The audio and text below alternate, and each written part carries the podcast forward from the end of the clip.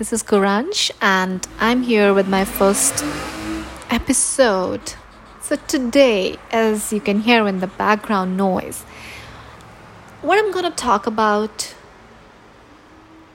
is the noises we hear in our head. Yes. I don't know, I really don't like the noise of these vehicles all around me. I mean, it really pisses me off. Sorry for the wording I use, but it is what it is, right? But I was just thinking about it that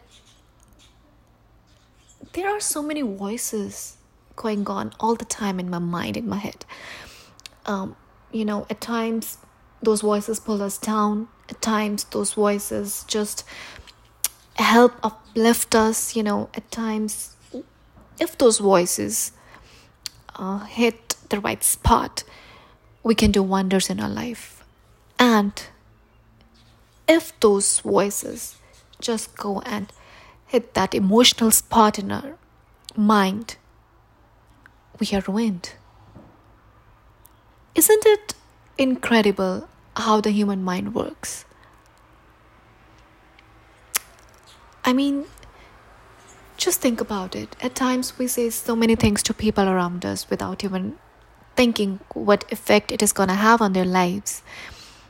We might have said something, you know, out of humor or, you know, like whatever. But sometimes those voices keep on ringing in that person's head.